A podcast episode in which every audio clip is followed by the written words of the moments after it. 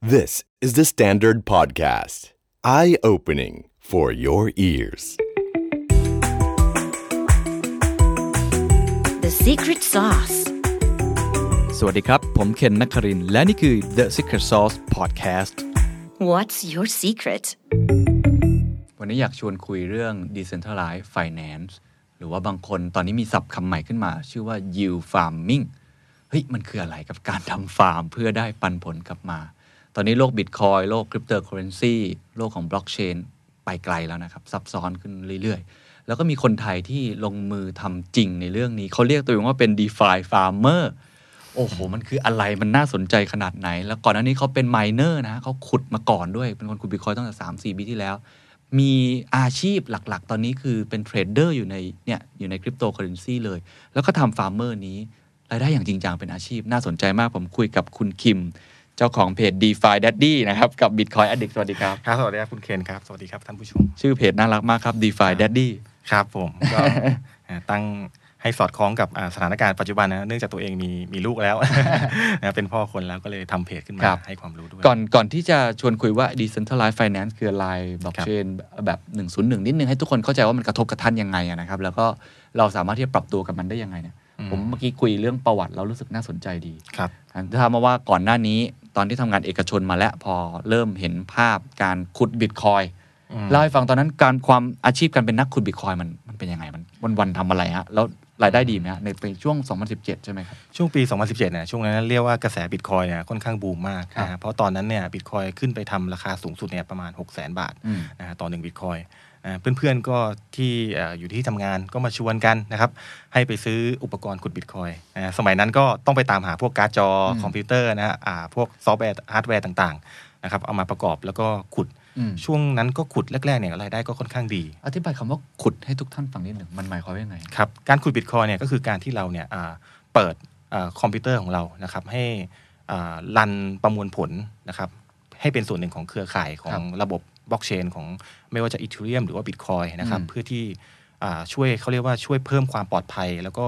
ช่วยเพิ่มอ่าความเขาเรียกว่าความน่าเชื่อถือของระบบตรงนี้เนี่ย อืม อ่าก็คือจะมาจากพลังประมวลผลของคอมเรานั่นแหละ อืม อ่าซึ่งสิ่งเนี้ยมันไม่ได้เกิดขึ้นแค่เราคนเดียว ครับ นะครับมันก็จะมี คนอื่นๆ คนอื่นๆ ทั่วโลกนะครับ อาจจะเป็นหมื่นเครื่องเป็นแสนเครื่องนะครับ อืม เปิดแล้วก็ขุดแบบเดียวกับเรา แล้วหน้าที่เราของของคุณคิมก็เหมือนใส่โค้ดลงไป ใส่อ่าก็คือเปิดโปรแกรมนะ เปิดโปรแกรมฮะใส่โค้ดลงไป แล้วก็ อ่ารั รันรันมันออโต้ไปเรื่อยๆ นั่นนะค ห รั มาย บ ความว่าถ้าเกิดเรา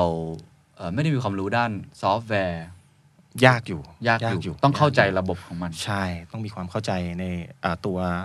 ซอฟต์แวร์ที่ใช้ในการขุดด้วย แล้วก็ อืม รวมถึงฮาร์ดแวร์ที่เราจะซื้อมาประกอบในการ ครับ ขุดเหมือนกัน แล้วตอนนั้นต้องเฝ้าหน้าจอไหมครับ หรือว่าไม่จำเป็นปล่อยมันทิ้งไว้ ไม่จำเป็นครับ อาจจะดูแค่วันละครั้งสองครั้งอะไรอย่างนี้ ครับ นะดูแค่ว่าเออโปรแกรมเรายังรันโอเค อืม อยู่อะไรอย่างนี้ แล้วรายได้เป็นไงตอนนั้น ก็ค่อนข้างดีนะฮะ เหรอ ก็ได้ประมาณวันละพันกว่าบาท โอ้ เอ่อช่วงนั้นก็ถือว่าค่อนข้างโอเค คือมันก็โคเวอร์อ่าเขาเรียกว่าเงิน อืม เงินเงินเดือนอะไรของเราได้ระดับ อืม หนึ่งแหละนะครับ อืม ตอนนั้นก็โอ้พอมันดีมากๆใช่ไหมทำอะไรไงล่ะ ก็ดี ใจ ลาออก เอาเราออกมาเลย ลาออกมาเลย เป็นอาชีพนักขุดบิตคอย ใช่ก็กะว่าเออเดี๋ยวจะมาขุดเต็มตัวนี่แหละ ฮะ หากินกับมันเลยนะครับ ปรากฏว่าหลังจากลาออกมาได้ไม่นานนะ ครั ฮะ บ ก็ตลาดอ่าในช่วงปีต้นปี 2018 ก็เกิดการแครชอย่างรุนแรง อืม นะครับราคาบิตคอยก็ร่วงนะฮะ อืม ร่วงแบบหนักเลยนะค ครั รั บบ ประมาณ 80-90%นะ อื ฮะ ม จากช่วงต้นปีถึงปลายปี แล้วช่วงไหนที่พอตลาดมันเริ่มกลับมา ผมผมไม่แน่ใจว่าเหตุผลหลักที่มันกลับมาเพราะอะไรนะอาจจะ อืม อาจจะอธิบายนิดนึง อยากให้อธิบายช่วงเวลาที่ตัวเองอยู่ในสถานการณ์แบบนั้นแล้ว ตอนไหนที่เริ่มเห็นโอกาสเนี่ยการทำ DeFi อ่ Farming เนี่ยมันมันเกิดอะไรขึ้นในช่วงเวลาแบบนั้น ครับผมก็จริงๆ ตัวหนึ่งที่เป็นตัวจุดกระแสเนาะให้ตลาดมันกลับมาคึกคักเนี่ยก็คือเรื่องของ d e f าเนี่ยแหละ หรือ อ๋อ ว่า เหรอฮะอ๋อ เอ่อ decentralized finance อ่า นะครับมันคือระบบการเงินที่อ่าไร้ศูนย์กลางเนาะ ครับ ถ้าเกิดให้อธิบายคร่าวๆนะเกี่ยวกับเรื่องของ d e f านะฮะอาจจะต้องย้อนกลับไปดูตัว core value หลักของเทคโนโลยีที่อยู่ข้างหลังมันก่อน ได้ครับเชิญ ซึ่ง ค ก็ รับ คืออ่าเทคโนโลยีที่เรียกว่า blockchain ดีครับ นะครับคุณค่าของบล็อกเชนเนี่ยมันคือ ม อะไรนะฮะ มั อื น ม ก็คืออามันมีเขาเรียกเป็นเทคโนโลยีที่อ่าช่วยในเรื่องของการจัดเก็บข้อมูลแบบกระจายศูนย์ อืม เนาะไร้ศูนย์กลาง อืม นะครับ แล้วก็คุณค่าของมันคือข้อมูลทุกสิ่งทุกสิ่งทุกอย่างที่อยู่บนบล็อกเชนเนี่ยเราสามารถตรวจสอบได้ อืม มีความโปร่งใสนะครับ แล้วก็ยากต่อการปลอมแปลงและแก้ไข อืม ดังนั้นข้อมูลที่ถูกบันทึกขึ้นไปบนบล็อกเชนเนี่ยมันจึงมีความน่าเชื่อถือสูงมาก อืม นะครับ จึงมีความน่าเชื่อถือสูง คือมัน มาก ไม่ได้เอ่อวัดความเชื่อถือจาก หน่วยงานใดหน่วยงานหนึ่ง ใช่ เท่าที่ผมเข้าใจก็คือเหมือนเวลาขึ้นไปแล้วมันจะเป็นบล็อกบล็อกบล็อก ใช่ ต่อ ค กั รั น บ ผมเข้าใจ ต่อ ถูก กัน ใช่ไห ไป ม ใช่ครับ แล้วทุกคนก็ต้องเหมือนมันส่วนมากตรวจสอบได้ทุกบล็อก ใช่ครับ อ่า ข้อมูลสามารถตรวจสอบได้ทุกบล็อกเลย อ่า นะฮะพอโอเค จุดจุดหลักของมันเนี่ยคุณค่าของมันก็คือความน่าเชื่อถือ ครับ ทีเนี้ยในวงการอะไรนะครับ ในโลกเนี้ยวงการอะไรที่ความน่าเชื่อถือเป็นสิ่งที่สำคัญที่สุดก็คือ ม วงการการเงิน อ่าถูกถูก ถูกไหมครับ ดังนั้นเนี่ยบิตคอยมันเลยจึงกำเนิดขึ้นมา อืม นะฮะโดยมีพื้นฐานของเทคโนโลยีบล็อกเชนนี่แหละ อืม ครับโดยเมื่อปี 2008 นะฮะก็มีบุคคลนิรนามนามแฝงซาโตชินากาโมโตะนะครับเขาก็ประกาศไว้เปเปอร์มาเลย ว่าเขาจะทำ peer to peer electronic class นะครับขึ้นมาซึ่งชื่อว่า Bitcoin แล้วก็ให้คนเนี่ยสามารถที่จะอ่าเรียกว่าเป็นส่วนหนึ่งของระบบนะครับในการดูแลเปิดคอมพิวเตอร์แล้วก็ขุดนะฮะแล้วก็สามารถที่จะแลกเปลี่ยน แลกเปลี่ยนบิตคอยเนี่ยกันเองได้ โดยที่ไม่ต้องพึ่งพาตัวกลางใด ๆ เลย อืม นะครับ ก็เพราะว่าอะไรเพราะว่ามันมีความน่าเชื่อถือของของข้อมูลตรงนี้ อืม นะฮะโดยเขาอาพอออกมาปุ๊บเนี่ยตั้งแต่นั้นบิตคอยก็ถือกำเนิดขึ้นใช่ไหมฮะแล้วก็ อืม ใช้ในเรื่องของวงการไฟแนนซ์มาเรื่อยๆเรื่อยๆเรื่อยๆนะครับจนจนทุกวันนี้บิตคอยก็โอเค มีมูลค่าอย่างที่เราทราบกันดี อืมอย่างอย่างขอเขาแวะเรื่องบิตคอยเล็กน้อย ครับ ในมุมมองของคุณคิมเนี่ยคิดว่าตอนนี้บิตคอยมันคืออะไร บางคนบอกมันคือดิจิ t a ลโกลบางคนบอกมันเป็น store value บางคนมันบอกว่ายังสามารถแลกเปลี่ยนได้หรือเปล่า ตอนนี้มันความหมายของมันคืออะไร ในมีนิ่งของผมนะบิตคอยผมมองว่ามันเป็นเป็นสินทรัพย์ทางเลือก อืม นะเป็นสินทรัพย์ดิจิตอลทางเลือก อืม นะอารมณ์มันจะคล้ายๆเอ่อของแรของสะ สม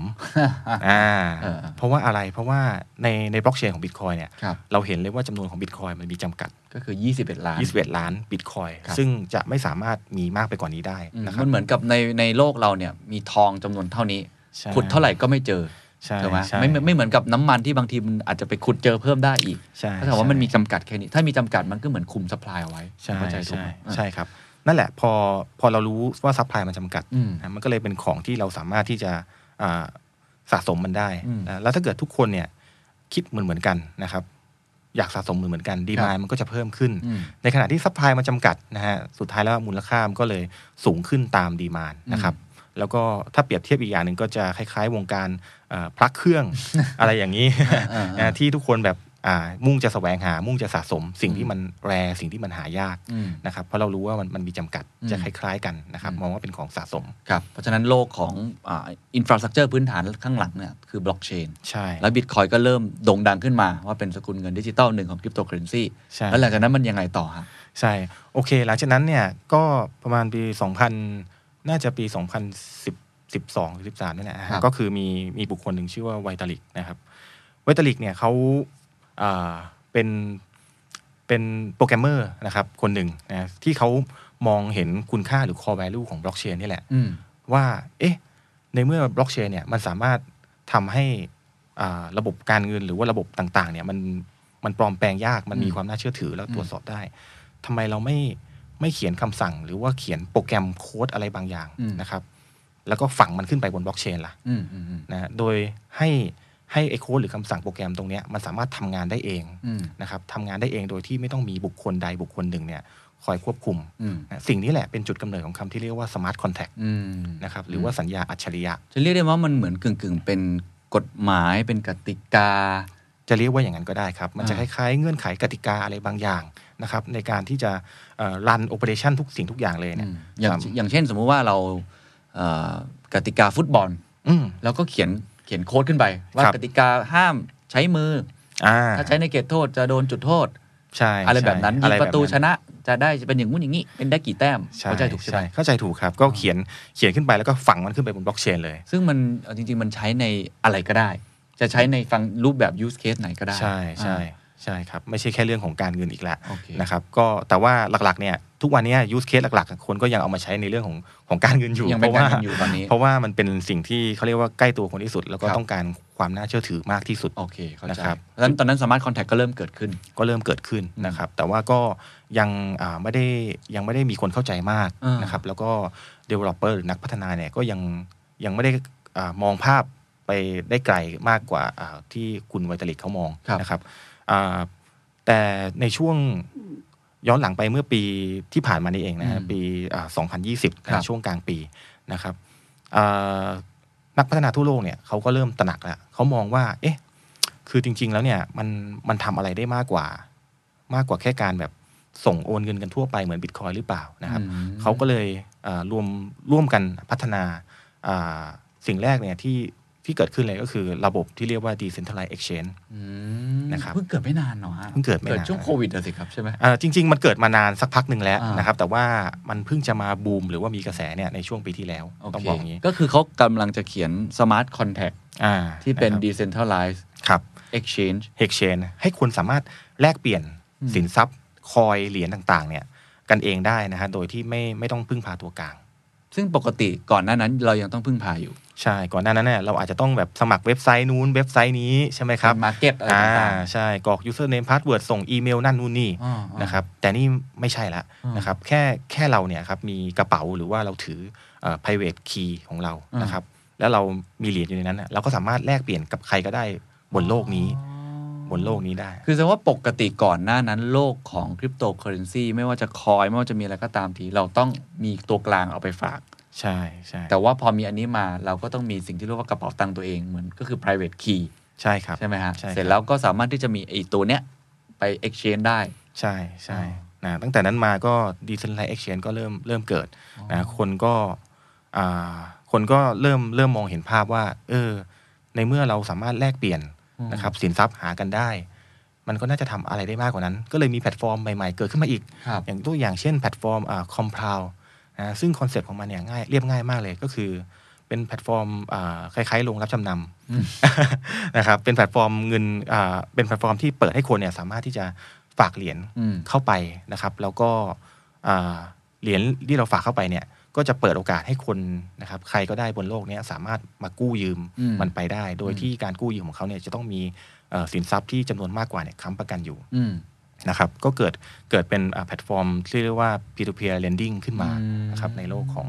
อ่า DeFi คือฟังแล้วมันก็เหมือนดูเหมือนโลกยุคเก่ามากเลยเนาะ ครับ แต่ว่าแค่มันอยู่บนดิจิตอล ใช่ วิธีการมันมันมันเปลี่ยน แต่ว่าคอนเซปต์จริงๆอ่ะมันก็คล้ายๆ กับโลกการเงินที่ค่อยๆ พัฒนาไปเฮ้ยผมถามจริงๆก่อนที่จะไปตัวโรงโรงรับจำนำเนี่ย ตอนที่มันเป็น exchange เนี่ย ครับ มันมันแลกกันยังไงอะสมมุติว่าผมมีเหรียญอยู่แล้วแล้วคุณคิมมีเหรียญอยู่แล้วเราก็มาแลกกันอย่างเงี้ยเหรอ ครับ อ่า คือในอ่าแพลตฟอร์มพวก Decentralized Exchange นะครับบนบนโลก DeFi เนี่ยเขาจะมีระบบที่เรียกว่า AMM ที่ย่อมาจาก Automatic Market Maker อืม นะครับคือเขาจะเปิดโอกาสให้ใครก็ได้ คุณเคนก็ได้ผมก็ได้นะครับ อืม ฝากเหรียญเข้าไปในระบบ อืม นะครับเพื่อเพื่อป้อนอะไรป้อนสภาพคล่องหรือว่า liquidity อืม นะครับให้กับแพลตฟอร์มนั้น อืม ๆนะเพราะว่า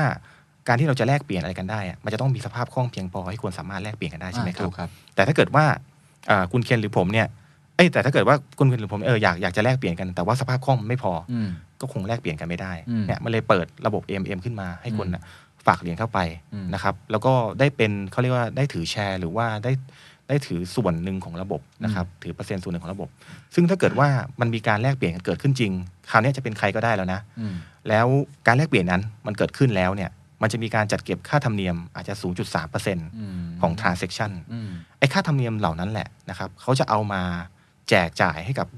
ผมหรือคุณเคนที่ว่าฝากเหรียญเข้าไปในระบบนั้น อ๋อ ฝากก็ได้ค่าธรรมเนียมนั่นเหมือๆฝาก นกั ก็ได้ค่าธรรมเนียมนั้นใช่ ยิ่งยิ่งเราฝากเยอะเนี่ยนะครับเราก็จะเป็นส่วนหนึ่งของระบบเยอะใช่ไหมเราก็จะได้ค่าธรรมเนียมเยอะ อันนี้คือ เออ ยังอยู่แค่ใน exchange นะ ใช่ ไหม ใช่อันนี้ ยัง เขาเรียกว่า decentralized exchange อันนี้ยังแค่ exchange ที่ได้อันนี้อยู่ ใช่ นี่ผมถามนึงผมผมไม่มีความรู้ด้านนี้จริงๆขอไปผมอยากรู้มากเลยว่า ครับ เวลาแลกกันเนี่ยมันมีกี่เหรียญหรือมันแลกอะไรกันน่ะอยู่ในโลกนั้นนะอ่ะสมมติในโลกความจริงก็มีดอลลาร์ มีหยวน มีบาทอะไรเงี้ย มค ดั รับ งนั้นแลกแลกอะไรกันแล้วแลกไปไปเพื่ออะไรฮะ ครับผมก็ในโลกของ d e f i เนาะก็จะมีการเขาเรียกว่ามีการอ่าสร้างเหรียญขึ้นมา อืม หลายชนิดนะครับ อืม อ่าเหรียญที่เรารู้จักกันดีอย่างเช่นบิตคอยเนี่ย ครับ ปัจจุบันเนี่ยก็มีการสร้างแล้วก็สามารถแลกเปลี่ยนในอ่าแพลตฟอร์มของพวก d e f i ได้แล้ว อืม นะครับหรือว่าแม้แต่อีเทเรียม อืม นะครับก็สามารถแลกเปลี่ยนได้แต่แพลตฟอร์มพวกเนี้ยเหรียญพวกเนี้ยมันจะมีความเรียกว่าผันผวนอ่าบิตคอยเนี่ยเราเห็นกันอยู่แล้ว มันขึ้นลงวันหนึ่งเนี่ยบางทีแบบ5% 10%ใช่ไหมฮะบิต อ่ะ ซึ่งอ่าความผันผวนมันก็สูง ทีเนี้ยในโลกในโลกของคริปโตเคอเรนซีมันจะมีสกุลเงินที่เรียกว่า stable coin อ๋ออ่า อ่า stable coin คืออะไร stable coin เนี่ยในสกุลเงินดิจิตอลเนี่ยคือเขาจะสร้างเหรียญขึ้นมานะครับโดยอ่าโดยมีเงินสำรองนะครับเป็นดอลลาร์สหรัฐ คือแบ็กอัพไว้เลย แบ็กอัพไว้เลย อืม อ่าโดยเขาบอกว่า 1 เหรียญที่เขาสร้างขึ้นมา จะมีมูลค่าเท่ากับ 1 ดอลลาร์สหรัฐ ก็คือเท่ากันเลย เท่ากันเลย อืม นะครับ ยกตัวอย่างเช่นอะไร เหรียญ USDT อืม อ่า USDC BUSD นะฮะซึ่งจะมีคำว่า USD เป็นเป็นคีย์เวิร์ดอยู่ในในเหรียญพวกนี้ เราก็จะได้รู้ว่าเนี่ยเป็น stable coin อ่าเป็น stable coin นะครับ ซึ่งเหรียญพวกนี้อ่ะเขาก็จะมีเงินอ่า back up อยู่นะครับพอพอมี back up อยู่แบบเป็น 1 ต่อ 1 กับดอลคลารั ร์ บ ใช่ไหมมันก็จะเกิดโลกการเงินนะฮะใน decentralized finance ละคือเราสามารถที่จะเอ่อ exchange ค่าเงินนะครับไอไอ stable coin พวกเนี้ยกับเหรียญคริปโตอื่นๆไม่ว่าจะเป็น bitcoin ethereum เข้าใจแล้ว นะฮะดังนั้นเหรียญบิตคอยอีเทเรียมต่างๆ ที่เราเห็นว่ามันมีมูลค่าเพิ่มขึ้นเพิ่มขึ้นเนี่ยส่วนหนึ่งก็มาจากเหรียญสเตเบิลคอยเหล่านี้แหละ ที่เป็นกระแสเงินสดนะครับ เข้ามา หมุนเวียนเข้ามาเข้ามา อ๋อ ซื้อเข้ามาเพิ่มราคามัน เข้าใจแล้ว ครับ อย่างอย่างสมมติตอนที่คุณคิมเนี่ยได้รายได้ จาก ครับ เหรียญบิตคอยหรือ ครั กา บ รขุดอะไรต่าง อืม ๆ ก็คือเราก็คือเอาไอ้ตัวเนี้ยไป exchange ใช่ เป็น ใช่ USD ใช่ ตอนนี้ ใช่ ประเทศไทยมี มีครับมีมีแล้วครับ ในประเทศไทยเนี่ยที่กรตรับรองก็จะมีทั้งบิตครับสตางโปซิเปกนะครับพวกนี้ก็จะมีคู่เหรียญ USDT กับไทยบาท อ๋อ เข้าใจละ ให้คนเนี่ยสามารถที่จะขาย UST เนี่ยอ่าเป็นไอ้ USDT เนี่ยเป็นเป็นเงินบาทเลย แล้วก็ถอนเข้าบัญชีธนาคารโดยตร เข้าง ใจ ได้เลย แล้วแต่ยังไม่ได้มีเป็นเหมือน THBT อะไรอย่างนี้ ยังครับยังอันนี้อ่าแบงค์ชาติน่าจะยังไม่ยอม อ๋อ นะครับ เพราะว่า โอเค มันอาจจะติดเรื่องเลกูเลเตอร์กฎหมายอะไรบางอย่าง โอเคเข้าใจ ซึ่ง แต่ว่าตอนนี้เรายังต้องทำไอตัว USDT อะไรต่างๆ มาแลกคือที่เราได้รายได้มาจากตรงนี้ ใช่ใช่ใช่ อ่ะโอเคอ่ะย้อนกลับมาค ครั รั บบ ผม พอ exchange เริ่มเกิดขึ้น อืม แล้วยังไงต่อคนก็มองเห็นการพัฒนาว่าน่าจะต่อยอดไปทำอย่างอื่นได้ ใช่ ไหมไม่เริ่มมีลงรับจำนำแล้ว ครับ แล้วยังไงต่อฮะ ครับก็อย่างไอคอนเซปต์ของคอมพลาหรือลงแล้วจำนำในโลกดีฟาที่ผมเล่าให้ฟังเนี่ยเรียบง่ายมากก็คือ ผมหรือคุณเคนเนี่ยมีเช่นมี USDT อยู่ อืม มี stablecoin อื่น ๆ อยู่ อืม นะครับ เราสามารถเอาเหรียญเหล่าเนี้ยนะครับไปไปวางฝากไว้ในแพลตฟอร์มพวกนี้ อืม นะฮะแล้วก็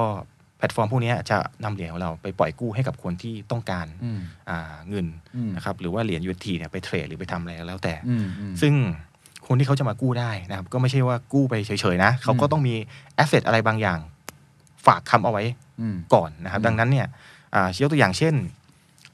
เขาอาจจะมีเหรียญบิตคอยเยอะมาก แต่ว่าเขามั่นใจว่าในอนาคตบิตคอยเขาจะราคาเพิ่มขึ้น อ่า แล้วเขาไม่อยากขาย อ๋อเข้าใจแล้ว เขาไม่อยากขายใช่ไหม เขาก็จะฝากบิตคอยเข้ามา อ๋อ แล้วเขาก็จะกู้ USDT จากผมหรือคุณเคนนี่แหละที่ฝากเข้าไป เข้าใจ แล้วเขาก็จะเอาบิตเอ่อ USDT เนี่ยไปหมุนเวียนไปเทรดไปทำกำไรอะไร คือคือของเขา คือ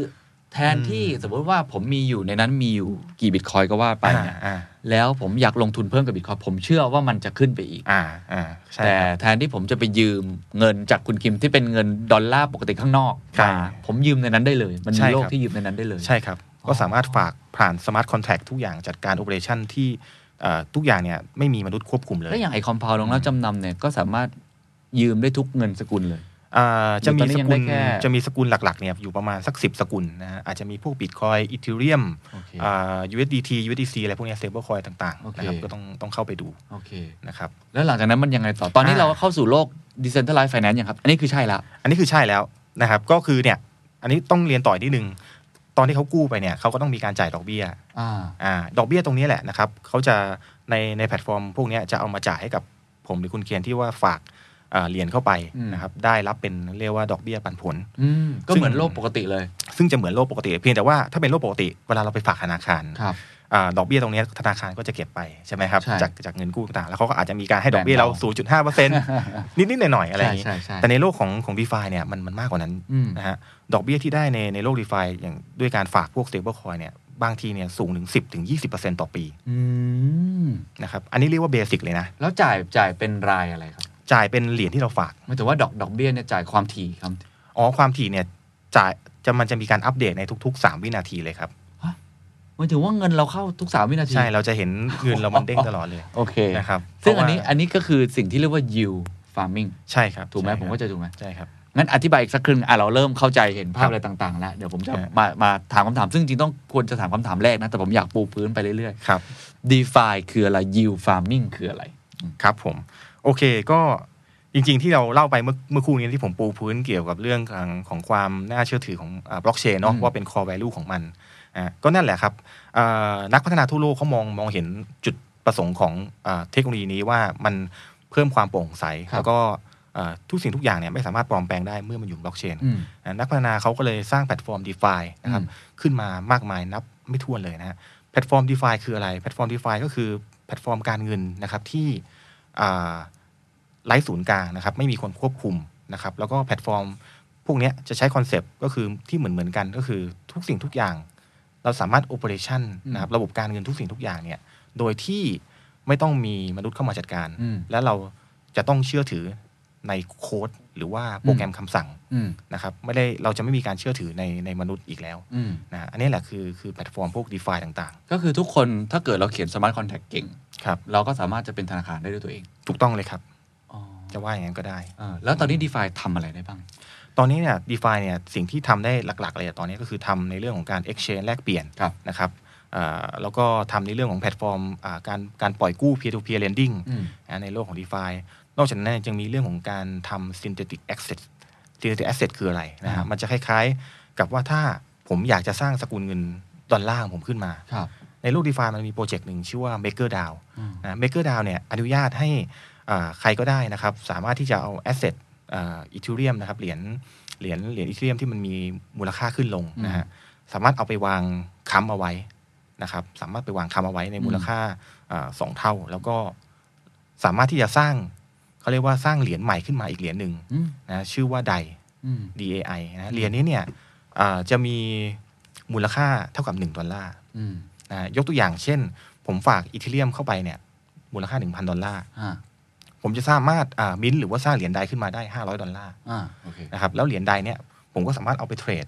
ไปซื้อขายแลกเปลี่ยนกับเหรียญ stable coin อื่นๆ ในโลกคริปโตได้ หรือว่าไปแลกเปลี่ยนกับพวก bitcoin อีเทเรียมได้ในโลกคริปโตนะเพราะว่ามันมี asset ที่ค้ำมันอยู่ อ่า มันจึงมีความน่าเชื่อถือว่าไอเหรียญเหรียญเนี้ยมันมีมูลค่าจริง แต่สังเกตว่าสังเกตว่า asset ที่ค้ำเนี่ยก็เป็นสกุลเงินดิจิตอล อืมถูกถูกถูก นะฮะมันไม่ใช่เงินดอลลาร์จริงๆ ใช่ใช่ใช่ อ่ะแล้วทีนี้ถ้าเกิดว่าแอสเซทที่ค้ำอยู่ราคามันร่วงเยอะ อ่า ๆ จะเกิดอะไรขึ้น อ่า อ่ะในโลกคริปโตเนี่ยนะครับหรือว่า d e f าเนี่ยมันจะมีเรียกว่า automate อ่า liquidation นะก็คือถ้าเกิดว่าราคาเหรียญที่ค้ำเอาไว้อย่างเช่นอีเรียมเนี่ยลดลงต่ำกว่ามูลค่า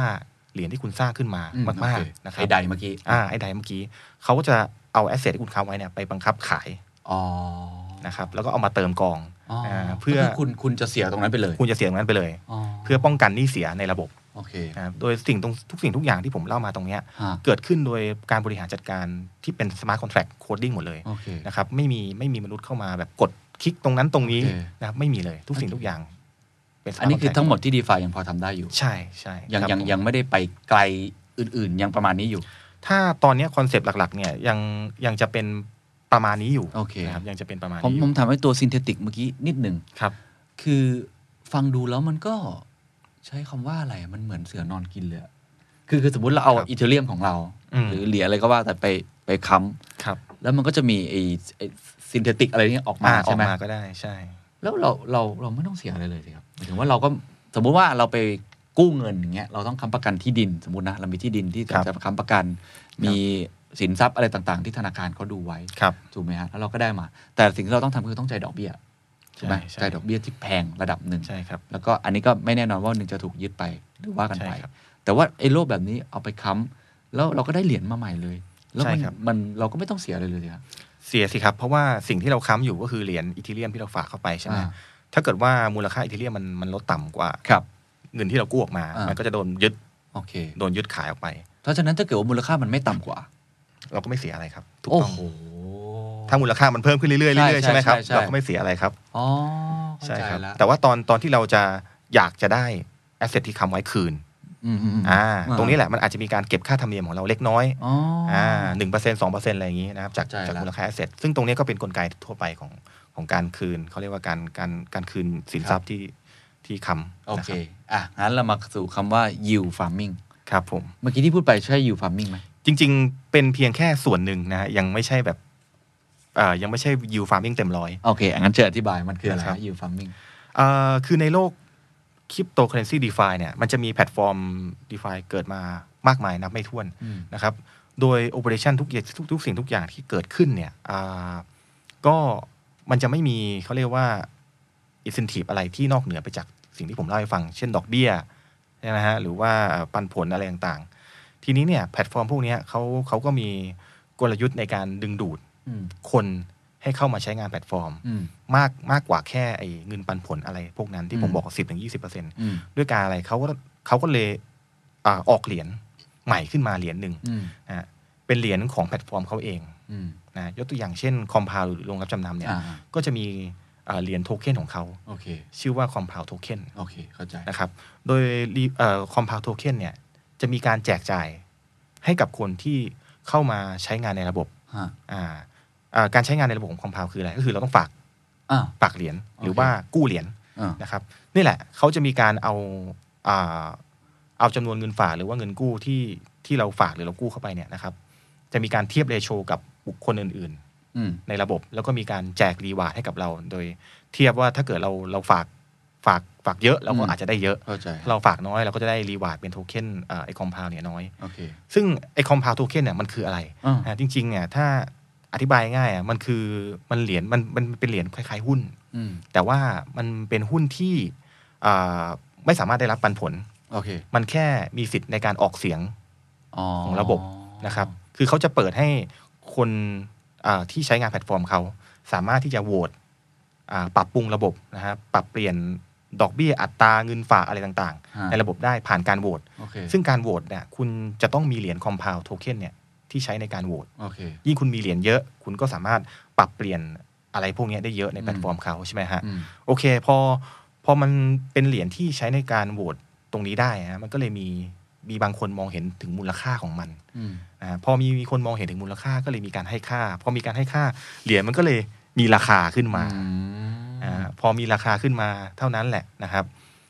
อ่าคนก็เลยเข้าไปใช้งานแพลตฟอร์มนี้ อืม เพราะว่าเขาไม่ได้คาดหวังแค่ เขาจะได้รับเงินปันผลจากการปล่อยกู้ละ อยากได้ตัว เขาอยากได้ไอตัว โทเค็น โทเค็นอ่าไอ ผม คอม ถามนิดนึงก่อนที่จะไป ตรง ต่อนี้ด้วย ว่าว่ายังไงต่อ ครับ การได้มีสิทธิ์โหวตมันมีคุณค่าอะไรล่ะ ครับ ก็ยกตัวอย่างเช่น เราอยากจะเพิ่มเหรียญใหม่ อ่า ในคอมพาวเนี่ยตอนนี้มีอยู่แค่ประมาณ 10 เหรียญ อ่า นะครับ แต่สมมุติว่าอ่าคุณเคนออกเหรียญเคนโทเค็นขึ้นมา ยกตัวอย่าง ทำได้ทำได้ คุณเคนเออคุณเคนอยากจะให้คอมพาวมันซัพพอร์ตเหรียญเนี้ยสามารถ อ๋อ สามารถเอาเคนโทเค็นไปฝากได้ เข้าใจละเข้าใจ นะฮะ ละ แต่ว่าคุณเคนไม่มีสิทธิ์ออกเสียงนะ ถ้าคุณเคนไม่มีคอมพาวโทเค็น อ๋อ ไปโหวตก็ต้องเนี่ยก็ต้องมีถือเหรียญเนี้ยเยอะ โอ้โห ๆ แล้วก็ไปโหวตซะ นะใช้อำนาจเงินนะโหวตซะอ่ะลิดเหรียญชั้นทีอะไรอย่างเงี้ยอันนี้แค่ยกตัวอย่าง โอ นะ เคเข้าใจ เออมันสามารถทำได้ มันก็เหมือนมีเรามีสิทธิ์ในบอร์ดบริหาร ใช่ ว่าเราจะเปลี่ยนอะไรต่างๆ ใช่ เพื่อสร้างผลประโยชน์ให้กับเรา ใช่ใช่ โอ ใช่ เค ประมาณนั้น อ่แล้วไงต่อฮะ นะครับ ก็อย่างที่เรียนให้ทราบพอเหรียญมันมีราคาใช่ไหมคนก็ซื้อขายกันราคามันก็เพิ่มขึ้นนะไอเหรียญนี้อ่าคนก็เลยไม่ได้หวังแค่ปันผล ก็เลยหวังที่จะฝากเข้าไปเยอะๆนะฮะหรือบางคนก็อยากจะอ่ากู้เยอะๆเพื่อที่จะหวังจะได้ไอคอมพาวโทเค็ token นมาเป็นรางวัล อืม ไอตรงนี้แหละครับเขาเรียกว่า yield farming เนี่ยไอส่วนที่มันงอกขึ้นมานี่แหละที่นอกเหนือจากปันผลทั่วๆไปเนี่ยเขาเรียกว่า yield farming อ๋อ นะครับหลังจากนั้นมานะฮะคนก็ถล่มกันเข้าไปฝากคอมพาวเยอะ มาก จนมูลค่าแอสเซทที่หมุนเวียนอยู่ในคอมพาวทั้งฝากทั้งกู้ยืมเนี่ยมีมูลค่าประมาณ 5,000 ล้านดอลลาร์สหรัฐตอนนี้ โอ้โหสุดยอด เยอะมากนฮ เพราะว่าอยากได้ไอ้โทเค็นนั้น เพราะอยากได้ไอโทเก้นนั่นเอง นะคนก็เลยแบบฝากกันเยอะมากนะคือ ถ้าเอาง่ายๆถ้าแค่แค่คุณเคนแบบสมมุติว่าแค่ฝากเฉยๆอย่างเงี้ย ครับ นะฮะเป็นเหรียญสเตเบิลคอยอย่างเงี้ยความเสี่ยงคุณเคนก็ไม่มีอยู่แล้ว อืม ใช่ไหมแถมได้เหรียญคอมพาวอีกทำไมคนจะไม่ฝาก อืมอืม นะคนคิดแบบนี้เยอะๆเขาก็ฝากกันเยอะนะเงินมันก็เลยแบบอ่าที่หมุนเวียนก็เลยเพิ่มขึ้นอย่างอย่างรวดเร็ว โอเค นะครับ ทีนี้พอคอมพาวมันทำแบบนี้ อืม แล้วมันปังขึ้นมา อืม อ่าแพลตฟอร์มอื่น เอาบ้าง อ๋อ เอาบ้างนะครับอ่าเอา ทำฟา บ้า ร์ ง มของตัวเองบ้าง ทำเลยนะก็เลยออกเหรียญของแพลตฟอร์มตัวเองออกมา เยอะแยะเต็มไปหมดเลย หมายถึงว่า นะครับ ลงรับจำนำอื่น อื่นๆอ่า ก็ ใช่ จะออกโทเค็นของ โทเค็นของตัวเอง อ๋อ นะฮะเพื่อจูงใจให้คนเข้ามาใช้แพลตฟอ ร์ม โอ้ซับซ้อนเหลือเกินอะ นะฮะ เออ นะครับนั่นแหละก็เนี่ยตรงเนี้ยมันเลยเกิดเศรษฐกิจอ่าหมุนเวียนนะครับของโลกดีฟาเนี่ยที่ทั้งทั้งโรงรับจำนำทั้งดีเซนทัลไลเอ็กชแนนก็ออกเหรียญของตัวเองด้วยนะ อ๋อ หรือแม้แต่ว่าพวกแพลตฟอร์มซินเทติกแอสเซทอะไรเงี้ยก็ออกเหรียญของตัวเองด้วย โอเคเข้าใจ กลายเป็นว่าทุกคนมีเหรียญตัวเองหมดเลย ซึ่งไอการทั้งหมดนี้เขาเลยเรียกว่า yield farming ใช่ใช่ใช่ แล้ว yield farmer ครับ ทำเงินยังไงอะ นะฮะ เออเราเราเราคุณกิมทำอะไรอ่ะเออ ครับผมก็เนี่ยเราเรามองเห็นช่องทางที่อ่าเราสามารถที่จะเรียกว่าทำกำไร อืม จากมันได้นะฮะยูยูฟาร์เมอร์หรือยูฟาร์มิงเนี่ย จริงๆยูฟาร์เมอร์ก็คือนักเอ่อเปรียบเทียบคล้ายๆว่าเราเราเป็นเราเป็นชาวนาที่เราหว่านเมล็ด อืม ลงไปนะฮะโดยที่เราหวังจะได้ผลผลกำไร อืม เก็บเกี่ยวอะไรบางอย่างใช่ไหมฮะเมล็ดในที่เนี้ยอาจจะเป็นเงิน อืม เราอาจจะหว่านเงินของเราเนี่ยเข้าไปในแพลตฟอร์ม อืม ต่างๆ ที่อยู่ ก็คือ ในโลก ไปฝากโปรไฟล์ อะไร ไปฝากเอาไว้นั่นแหละนะฮะ อืม คือการที่เราฝากเงินเข้าไปนั่นแหละ อ่าอ่าอ่า ผมเปรียบเทียบก็คือเหมือนเราหว่านเมล็ดเข้าไป โอเค โดยที่เราหวังว่าเราจะได้ผล อืม ผลตอบแทนนะฮะจากการหว่านหว่านพืชตรงนี้อืนะฮะ ม เป็นกำไร อืม ต่างๆ ไม่ว่าจะเป็นเงินปันผล อืม ของระบบ ไม่ว่าจะเป็นไอ้โทเค็นยิว อืม ที่มันแจกให้เรา อืม นะครับ ตรงนี้แหละเราสามารถที่จะทำกำไรในในโลกคริปโตได้ อืม นะฮะยิ่งถ้าคุณมีเงินมาก ๆเนี่ย อืม คุณก็จะได้เปรียบเขา เพราะว่าอะไร เพราะว่าผลตอบแทนที่เรามองเห็นเนี่ยเอ่อเราเห็นชัดเลย มันขึ้นว่าแบบสิบเปอร์เซ็นต่อปียี่สิบเปอร์เซ็นต่อปี อืม แล้วทุกสิ่งทุกอย่างมันเขียนเอาไว้ในบล็อกเชนนะคุณเคน อืม มันแก้ไขไม่ได้นะ อืมอืม นะครับ ดังนั้นเนี่ยมันก็จะเป็นแบบนี้ไป อืม ตลอดนะฮะเงินมันก็จะเด้งขึ้นมาเรื่อยๆเรื่อยๆเราจะ อืม เห็นเลยแบบทุกๆสามทุกๆสิบวินาทีเนี่ยเงินเราจะอัปเดตตลอดเพิ่มขึ้นตลอด โโห มันจะเรียลไทม์เลยครับ อ่า แล้วอีกสิ่งหนึ่งที่ที่สวยงามมากในโลกดีฟาก็คือ เงินมันอยู่กับเราจริง ๆ อืม การที่เราฝากเข้าไปในแพลตฟอร์มพวกนี้เนี่ย ในสมาร์ทคอนแทคมันเขียนเอาไว้ชัดเลยนะคุณเคนว่า เจ้าของแพลตฟอร์มไม่สามารถถอนเงินเราออกไปได้ อ๋อ ไม่สามารถเลยนะ อ่า มันเขียนเอาไว้เลย ดังนั้นเนี่ยผมไม่ต้องกลัวว่าถ้าวันใดวันหนึ่งเว็บมันปิดหน้า UI ทิ้งไปเลยนะ เว็บบินไป อืม เกิดอะไรขึ้น เราก็แค่อาจจะต้องใช้ความรู้นิดหน่อย อาจจะต้องแบบยิงสมาร์ทคอนแท c อืม โคดดิ้งเข้าไปนะครับแล้วก็ดึงเงินเรากลับออกมาได้หมดเลย อ๋อเข้าใจละ ซึ่งอะไรแบบเนี้ยผมเคยเจอมาแล้วเหมือนกัน อ๋อมีเหมือนกันที่ปิด ผม เลย เคยเจอมาแล้วเหมือนกัน โอ้ใจหายเลย เออผมเคยแบบฝากเงินเข้าไปแบบว่าเป็นค่าเทอมลูกประมาณ 10 ปี อันนี้เล่าให้ฟังได้เป็นเคสสต u d ดี้นะฮะ อ่า คือแบบเราเห็นว่าเออแพลตฟอร์มนี้จะทำเงินให้เราได้แบบ อืม มันจะค่อนข้างซิ่งหนึ่งวันละหนึ่งเปอร์เซ็นต่อ สุดยอด ต่อวันอะไรอย่างเงี้ย วันละหนึ่งเปอร์เซ็นต์ วันละหนึ่งเปอร์เซ็นต์ คุณลองคูณไปสิว่า เออ ปีหนึ่งจะได้เท่าไหร่อ่ะ ใช่ใช่โดยก่อนที่เราจะฝากเข้าไปเราเห็นกติกาในบล็อกเชนแล้ว มันเขียนเอาไว้แล้วว่าเจ้าของถอนเงินเราไปไม่ได้ อ่า นะครับ แล้วก็อ่ามีแค่เราเท่านั้นที่ที่เป็นคนถอนเหรียญได้ อืมแต่นี้ต้องเข้าใจกันว่า เพราะว่าเอ่อคุณกิมมีความรู้ในการ ใช่ใช่ ทำ private key ถูกต้องครับ ถ้าไม่มีเนี่ยมันยากมากจะสร้างอะไรแบบ มันยากมากมัน โอเค ยากมาก ผมก็เลยกล้ากล้าที่จะเล่นอะไรพวกนี้เข้าไป โอเค นะครับแล้วปรากฏว่าโอเค เว็บมันก็ ปิด นะฮะปิดพอปิดปุ๊บเนี่ยก็โอเคเราเราก็ ค่าเทอมลูกสิบปี ตอนแรกก็ตกใจนะ อ่า แต่ว่าโอเคยังดีว่าเราเราพอจะมีความรู้พื้นฐานบ้าง อืม นะเกี่ยวกับเรื่องสมาร์ทคอนแทค อืม เบื้องต้นเล็ก ๆ น้อยๆ อืม นะแล้วก็ให้น้องในทีมที่เป็นโปรแกรมเมอร์เนี่ย อืม ช่วยเขียนโค้ดเข้าไปเอ่อยิงเอ่อคำสั่งนะครับถอนเหรียญขอ อื ง ม เราออกมาได้หมดทุกบาททุกสตางค์ เราได้ไหม ได้คืนหมดเลยครับ โอ้ แสดงว่าสมมติเหตุการณ์ที่ธนาคารมัน crash ในโลกแห่งความจริงแล้วคนมัน แห่ไปถอนเงิน เออแบงก์รันอะคน อ่า โลกนี้ไม่ต้อง ไม่ต้อง ถ้าเกิดเรามีความรู้ความเข้าใจ ใช่ เงินยังไงเงินเป็นของเรา เพราะมันเขียนโค้ดไว้ชัดเจนแล้ว ถู ใน กสต้อง มาร์ทคอนแทค ถูกต้องครับ โอ้โห กติกาทุกอย่างเงื่อนไขทุกสิ่งทุกอย่างนะครับ อยู่บนประกาศไว้บนบล็อกเชนหมดเลย โอเค ถ้าเราอ่านเป็นเราเรารู้แล้วเราเข้าใจ ฮะ นะครับ ตรงเนี้ยยังไงไม่ว่าใครก็เอาเงินจากคุณไปไม่ได้ โอเค นะครับ อ่ะทีนี้ถามกลับในแง่ของไอการทำ yield farming ครับ ตอนนี้ผลตอบแทนที่ได้เนี่ยมัน เอ่อเขาเรียกว่ากำหนดจากอะไร เปอร์เซ็นต์ไอตัวดอกเบี้ย ครับ ตัวปันผล ครับ ใครเป็นคนกำหนดนะ คือถ้าในโลกความจริงเอาเปรียบเทียบนะ เราก็จะมีแบงก์ชาติ ครับ ใช่ไหมคอยกำหนดว่าอัตราดอกเบี้ย interest rate เชิงนโยบายประมาณนี้นะอ่า ครับ แล้วแบงก์พาณิชย์ก็เอาไปทำใน ครับ แบบของตัวเอง ครั ถู บ กไหมฮะ อันนี้มันใครกำหนดนะ เบื้องต้นเนี่ยมันจะมีอ่านักพัฒนาของแพลตฟอร์มเนี่ยนะเป็นคนกำหนดก่อน อืม นะครับใส่อัลกอริทึมลงไป แล้วก็การกำหนดของเขาเนี่ยเขาจะประกาศคำสั่งโค้ดของเขาเนี่ยว่าอัตราดอกเบี้ยได้เท่าไหร่เนี่ยเขาจะประกาศไว้ชัดเจนเลยไว้ไว้บนบล็อกเชนทั้งหมด อืม ดังนั้นตรงนี้เนี่ยแหละ ถ้าเกิดว่าวันหนึ่งอยากจะมีการปรับเปลี่ยนอัตราดอกเบี้ยให้เพิ่มขึ้นหรือลดลง อืม แม้แต่นักพัฒนาก็ก็ปรับไม่ได้ อ๋อ จะต้องนะครับได้รับความเห็นชอบจากผู้ดูแลระบบคนอื่น อ่า ๆ ซึ่งก็คือคนที่ถือเหรีย ญโทเค็นของเขา ที่ผมเพิ่งเล่าให้ฟังไง อ่าใช่ ใช่ไหมเนี่ยเกิดเนี่ยผมอยากจะปรับอัตราดอกเบี้ยจาก 10%เป็น 20%ใช่ไหม เออเออ ผมก็ต้องถือเหรียญคอมพาวเย เย อะ อะ ๆ ๆ อะไรอย่างนี้อ่าแล้วก็ไปโหวตช่วยปรับหน่อย ฉันอยากได้เยอะอะไรอย่างนี้ แล้วแล้ว อืม สิบเปอร์เซ็นต์เขากำหนดจากอะไร มันจุดคุ้มทุนมันคืออะไรว่าต้องประมาณนี้ จริง ๆ 10%เนี่ยมันไม่ได้ฟิกอยู่ตรงนี้ตลอดเวลา อ่า มันมีการปรับเพิ่มหรือลดเนี่ยตามเอ่อค่าค่าเงินกู้ อืม นะ อืม ค่าของคนที่เงินที่มีการกู้ยืมออกไป อืม จากระบบจริง อืมอืม ๆ ยิ่งมีคนกู้ยืมเยอะๆนะครับ อืม ในบางช่วงเวลามันไม่ใช่สิบเปอร์เซ็นต์นะครับ อ่า เอ่อบางช่วงเวลามันขึ้นไปแบบยี่สิบสาสิบเปอร์เซ็นต์ต่อปี อ่า นะครับเพราะว่ายิ่งมีคนกู้เยอะใช่ไหมครับ อืม อ่าเขาเรียกว่ามันเหมือนกับฝั่งฝั่งเงินที่ให้ยืม liquidity ที่โปรไว ก็น้อยลง มันก็น้อยลง เข้าใจ อ่าเขาก็ต้องมีการเก็บเอ่อดอกเบี้ยของไอ้ฝั่งที่กู้ยืมเพิ่มขึ้นเอามาจ่าย มันคือกฎดีมานซัพพลายนั่นแหละ ใช่ครับ มันคือกฎดีมาซัพพลายเลยครับ อ่า เป็นเป็นกฎพื้นฐานเลยอัน เข้า นี้ ใจแล้ว แล้วทำไมเขาถึงให้ถึงสิบเปอร์เซ็นต์อ่ะ สมมติในโลกแห่งความเป็นจริงเนี่ยใช่ไหมเราให้กันแค่เนี้ย ครับ มันมันเอามาจากอะไรอ่ะ คือปกติแล้วเนี่ยสิบเปอร์เซ็นตรงเนี้ยถ้าเป็นธนาคารนะฮะ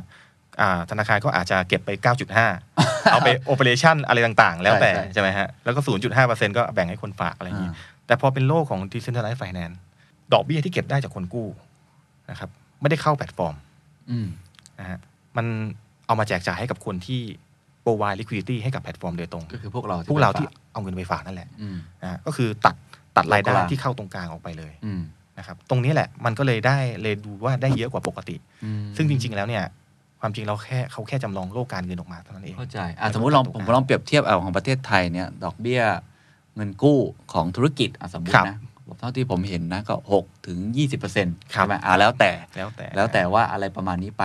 นะบางที่เก่งหน่อยธุรกิจขนาดใหญ่ อืม ทำประกันมีความน่าเชื่อถือแบงก์ก็อ่ะให้แบบ3 4เปอร์เซ็นต์ผมเคยเห็นนะ อืม ใช่ไหม ครับ แต่ว่าเวลาเราไปฝากเงินเนี่ย ตอนเนี้ยเท่าไหร่ศูนย์จุด ห้าอะไรอย่างเงี้ย คือมัน ห รือศูนย์จุดสอง ศูนย์จุดเออคือมันน้อยมากเมื่อเทียบกับสัดส่วนอันนี้ ใช่ เพราะว่ารายได้หลักของแบงก์ก็คือนี่แหละ ส่วนต่าง ถูกต้องเลยครับ เออก็คือเขาเรียกว่า net interest นี่แหละ ใน ใช่ ส่วนต่างของในแง่ของดอกเบี้ย ใช่ครับ ใช่ไหมฮะ แต่ว่าอันนี้ตัวกลางคนที่ทำเขาไม่อยากได้รายได้หรอ จริง ๆ ตรงเนี้ยเป็นคำถามที่ดีมากเลย เพราะว่าก็มีคนถามเหมือนกันว่าเจ้าของแพลตฟอร์มพัฒนาขึ้นมาแล้วเขาได้อะไร นั่นสิ อย่าลืมว่าตัวเขาเองก็มีเงิน อืม นะฮะการที่เขามีเงินเยอะๆเขาก็สามารถที่จะฝากเงินเข้ามาในแพลตฟอร์มนั้นๆ เล่นเอง แล้วก็เออ ก็ก็กินเขาเรียกว่ากิน เข้าใจละ เอ่อกินส่วนแบ่งแชร์โฮเดอร์ของของแพลตฟอร์มตัวเองนั่นแหละ เออ ตรงส่วนนั้นแหละเป็นเป็นอีกรายได้หนึ่งที่เขาได้ อ๋อ นะครับ มันมันเลยกลายเป็นว่า เออ มันเป็นแบบแชร์ลิงอีโคโนมีจริงๆคือทุกคนก็ได้ได้รับแบบปันผลกันหมด คือคือคือความหมายก็คือว่าไอ้ตัวคนที่เป็นคนคิดค้นเจ้าของเนี่ย ไม่ได้เป็นไอ้ตัวเหมือนกับว่ากินส่วนแบ่งทั้งหมดของทั้งแพลตฟอร์ม อ่า แต่ ใช่ ตัวเองคนเดียว หรืออาจจะแล้วแต่คนผู้ก่อ แล้ว ตั้ง แต่ เนี่ย แล้วแต่ช่ ก็ใส่เงินตัวเองลงไปด้วย ใช่ใช่ นี่มันเหมือนเจ้าของแบงค์เนี่ย ลงมาฝากเงินในแบงค์นี้ด้วย ใช่ใช่ใช่ อ๋อ เขาก็ฝากเงินด้วยเขาก็กินปันผลไปด้วยเหมือนเราเหมือนกับเรานี่แหละ อ๋อ ใช่ เข้าใจ ก็ได้ตร แล้ว งนี้ไป โอ้โห ฟังแล้วน่าสนุกมาก ๆ นะฮะแล้วตอนนี้มัน ใช่ มันเป็นยังไงเอาเอาในแง่ความเป็นจริงว่าอยู่ได้ไหม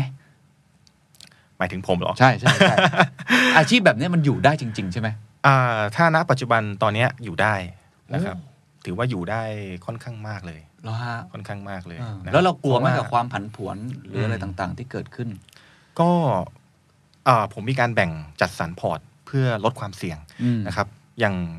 ครึ่งหนึ่งของพอร์ตผมเนี่ยผมก็จะเก็บเป็นพวกเหรียญ stable coin ต่าง อ๋อโอเค อ่า อันนี้มันมันค่อนข้างจะมั่นคงหน่ ๆ อย ใช่ใช่อายุตัวอย่างเช่นอายุ USDC USDT อะไรพวกนี้ที่มันเป็น ครับ 1 ดอลลาร์เท่ากับ 1 ดอลลาร์สหรัฐ แล้วเซเบอร์คอยที่ครึ่งหนึงที่เก็บนี่ก็เอาไป เอาไปฝากแล้วก็กินยิว เข้าใจ กินปันผลตรงนี้ โอเค นะครับ อ่ะ แล้วก็เอามาจับจ่ายใช้สอยในชีวิตประจำวันไป โอ้โห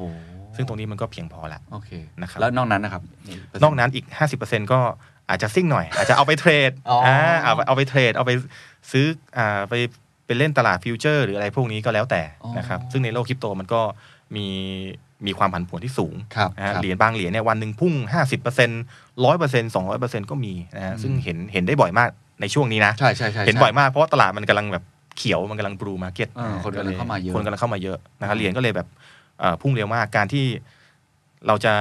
ทำฟาร์มล้วนๆร้อยเปอร์เซ็นเลยก็ดูจะเสียอาจจะเสียเรียกว่าเสียโอกาสไปนิดนึงนะก็เลยต้องแบ่งกองหนึ่งไปซิ่งหน่อยอย่างนี้ครับ เรียกได้ว่าเป็นเหมือน VI ในโลกคริปโตเหมือนกันเนาะ ใช่ใช่ ก็คือ ใช่ เก็บเก็บไอ้ตัวนี้ไว้แล้วก็ อ่า เอาอีกครึ่งหนึ่งมานั่งเล่น ใช่ ให้มันสายซิ่งหน่อย ใช่ใช่ โอ้โหตอนนี้มีคนทำอะไรแบบนี้เยอะไหมครับ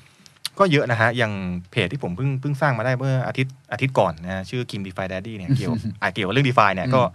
ตอนนี้ก็มีคนตามมาประมาณ4,000กว่าคนละนะฮะแค่อาทิตย์เดียวนะฮะก็ แล้วทั่วโลกอะครับ ถ้าทั่วโลกเลยเนี่ย คนเล่นเยอะไหม ผมวัดเป็นจำนวนเงินดีกว่า วัดเป็น อ่า จำนวนคนอาจจะไม่เห็นภาพ เมื่อช่วงกุมภาพันธ์ปีที่แล้ว ครับ นะครับ ตลาดดีฟาเนี่ยมีเงินหมุนเวียนประมาณ 1,000 ล้านดอลลาร์สหรัฐ อืม แต่ณวันเนี้ยที่ผมคุยกับคุณเคนอยู่ อืม ตอนเนี้ยเงินหมุนเวียนในตลาดดีฟาเพิ่มขึ้นมาเป็น 50,000 ล้านดอลลาร์สหรัฐคือ 50 เท่า อืม นะครับจากกุมภาพันธ์ปีที่แล้ว อืมอืม นะซึ่งโอ้ตรงนี้มันเป็นอัตราการเติบโตที่ก้าวกระโดดมาก อืม ๆ แปลว่าอะไรแปลว่าคนเนี่ยเชื่อมั่นในโลกนี้มากยิ่งขึ้นในโลก อืม ดีฟาการเงินที่แบบไม่ต้องไม่ต้องพึ่งพาตัวกลาง อืม นะกล้าที่จะอัดเงินเข้ามากล้า อืม ที่จะฝากเงินเข้ามา อืม นะเพราะว่าเขาเชื่อในอะไรเขาเชื่อในในในเอ่อกติกาที่เขา อืม มองเห็น อืม นะครับในเงื่อนไขที่ที่มันประกาศเอาไว้บนบล็อกเชนว่า อืม โกงเขาไม่ได้ อืม เอาเงินเข้าไปไม่ได้ อืม นะฮะแล้วสิ่งนี้แหละเลยกลายเป็นสิ่งที่ชักจูงนักลงทุนใหม่ๆเนี่ยเข้ามาในโลกดีฟามากขึ้นมากขึ้นเรื่อย ทีนี้ผมว่าหลายคนฟังนี่เริ่มจินตนาการแล้ว ๆครับ ฉันก็อยากจะ เป็นยูฟาร์เมอร์กับเขาบ้างจังเลยเออ ครับ ก็ คนที่เก่งต้องทำยังไงอย่างอย่างอาคุณคิมอย่างเงี้ย โอเค สมมติมีคนแนะนำพี่ผมอยากเป็นแบบพี่อ่ะ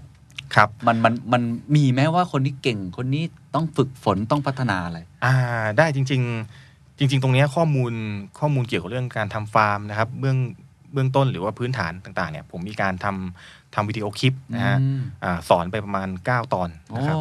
อืม ประมาณ 9 ตอนแล้วก็ชื่อรายการ define WTF ที่ย่อมาจากว่า what the finance นะ เพราะเดี๋ยวไฟแนนซ์ Define อ่ะไปเสิร์ชได้ใน What the YouTube Finance เนาะ ไปเสิร์ชได้ใน อ่ะปเสิร์ช YouTube ได้ครั แล้ บ วก็เริ่มเริ่มเรียนปูพื้นตั้งแต่ EP 1 มาเรื่อยๆ ตรงนี้ก็ อ๋อ ก็สอนกันฟรีๆอยู่แล้ว โอเค นะครับก็ให้ความรู้แต่สำหรับเอ่อคนที่เป็นแบบมือใหม่นะ อื ฮะ ม แล้วแบบอาจจะกังวลอยู่อะไรเงี้ยก็อาจจะอาจจะต้องแล้วแบบอยากจะเขาเรียกว่าอยากจะกระโดดเข้ามา อืม นะครับไม่มีความรู้แต่อยากกระโดดเข้ามา อาจจะใช้วิธีอ่าลงผ่านพวกกองทุนอะไรพวกนี้ได้ ซึ่งตอนเนี้ยอ่ากรตเนี่ยกำลังเปิดให้อ่าขอลายเส้นใบอนุญาตเกี่ยวกับเรื่องอ่าผู้จัดการกองทุนสินทรัพย์ดิจิทัล อื